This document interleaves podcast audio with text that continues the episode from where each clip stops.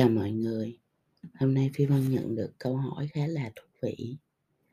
À, bạn viết như thế này: "Cô ơi, em có chuyện muốn hỏi cô.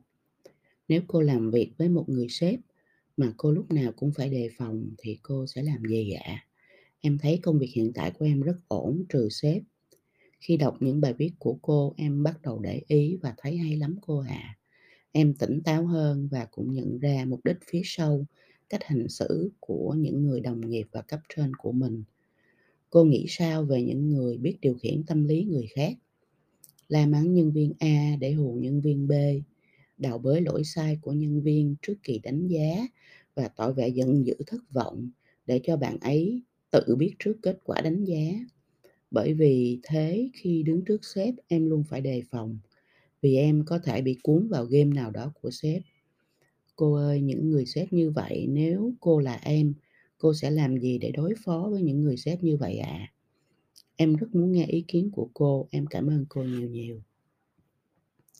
Thì nói chung là mình đọc, mình nghe xong cái tâm sự đó thì mình hiểu là bạn đang có vấn đề với sếp của bạn và qua cái lời kể thì ừ, có vẻ như sếp của bạn là một người rất là biết cách để mà uh, manipulate để mà à, thao túng tâm lý của người khác. Trước hết đó là phi vân sẽ không có comment không có nói gì về cái người sếp của bạn cả. Bởi vì thực sự ra để hiểu một con người và biết một con người thì qua một lời kể ngắn ngủi như vậy á nó không có đủ để mình à, đánh giá ai hết á. Tuy nhiên á phi vân sẽ quay lại với câu chuyện của bạn đầu tiên hết á là mình sống trong cuộc đời này và mình đi làm ở trong cái thế giới này mình tương tác với thế giới bên ngoài này thì luôn luôn có người này người kia. Và mỗi người sẽ có một cái cách để mà vận hành rất là khác nhau. Mỗi người sẽ có cách uh, quản trị hay là uh, đạt được kết quả cho bản thân mình rất là khác nhau à, mỗi người sẽ sẽ rất là khác nhau ha và người sếp nào cũng sẽ có cái cách rất là khác nhau. Thì cái cách của họ như thế nào nó phụ thuộc vô cái việc là họ phát triển bản thân như thế nào. Nó thù phụ thuộc vô cái việc là trí thông minh cảm xúc của họ như thế nào. Nó phụ thuộc vô cái việc là họ đã phát triển được cái à, à, tinh thần của mình à, con người của mình phẩm chất của mình như thế nào đúng không thành ra chuyện đó là chuyện mình không có bao giờ mình à, ảnh hưởng được hết đó bởi vì đó là cái vấn đề của người khác. Cho nên khi mình làm việc với người khác mình có trí thông minh cảm xúc mình sẽ quan sát được mình hiểu được cách vận hành của người ta và mình sẽ hiệu chỉnh cái cách tiếp cận của mình làm sao để mà nó phù hợp với lại cái cách vận hành của người khác và nó mang tới cái kết quả hay là nó mang tới những cái à, à, mong muốn à, mà mình muốn đạt được trong công việc và sự nghiệp của mình được chưa? Vậy có nghĩa là bạn phải quay trở về để bạn tập trung vào bản thân mình. Cuối cùng bạn muốn gì trong công việc này? Bạn muốn gì trong sự nghiệp này? Bạn muốn gì trong cái hành trình phát triển của mình ở phía trước thì bạn tập trung vô việc. Tôi cần làm gì để đạt được những cái điều tôi muốn đạt được trong cái hành trình này? Đó là điều đầu tiên bạn cần phải suy nghĩ.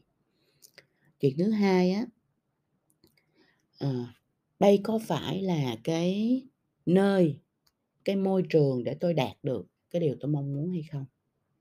Nếu tôi có một người sếp không có uh, không có uh, minh bạch không có hỗ trợ không có coaching không có training cho nhân viên của mình tốt hơn không có không có giúp đỡ hỗ trợ cho nhân viên của mình phát triển hơn. Thì liệu đó có phải là môi trường mà tôi muốn à, dành thời gian trong thời gian trong cái hành trình sắp tới hay không? Hay trong cái hành trình sắp tới của tôi cái điều gì là quan trọng? Tôi muốn học cái gì? Tôi muốn trở thành người như thế nào?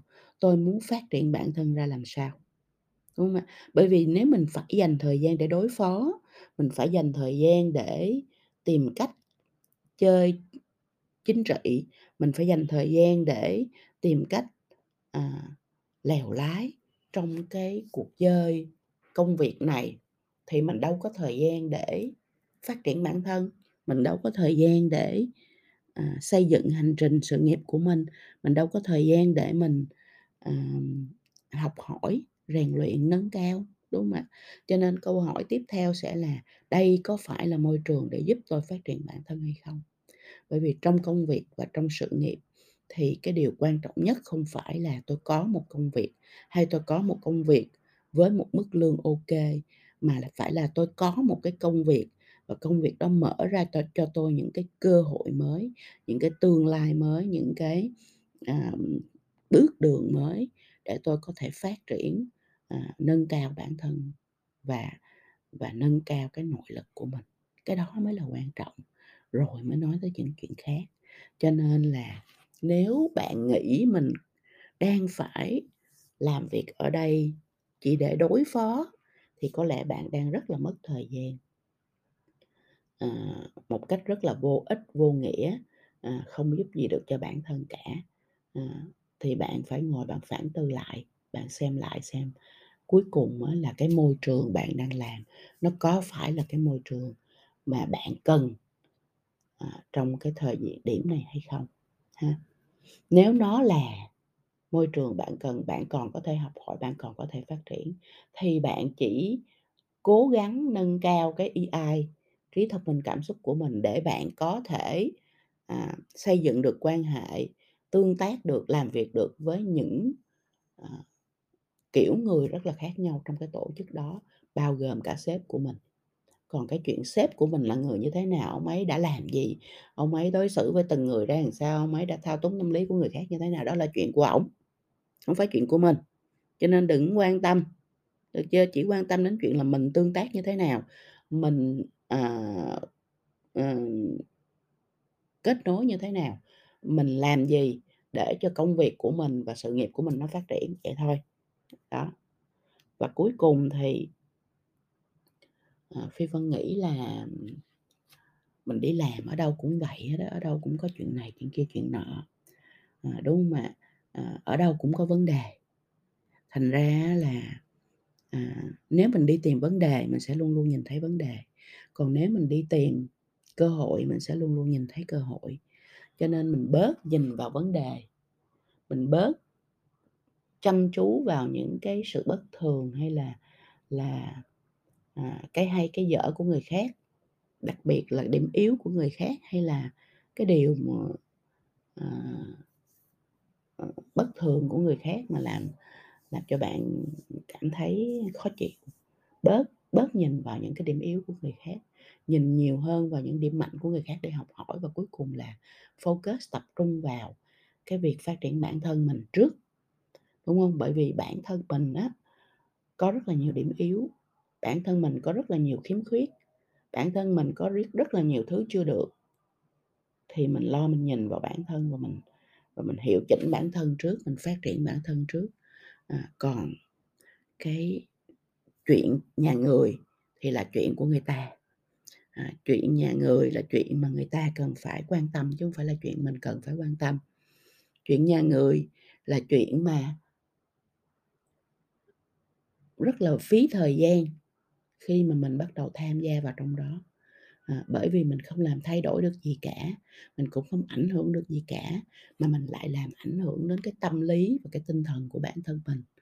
Cho nên là rất mong là bạn sau cái khi nghe cái podcast này thì bạn sẽ, à, thay đổi cái cách cái cách nhìn của mình một chút, cái cách cái góc tiếp cận của mình một chút để mà mình tập trung vào bản thân nhiều hơn ha. Phi Vân chúc cho bạn thành công.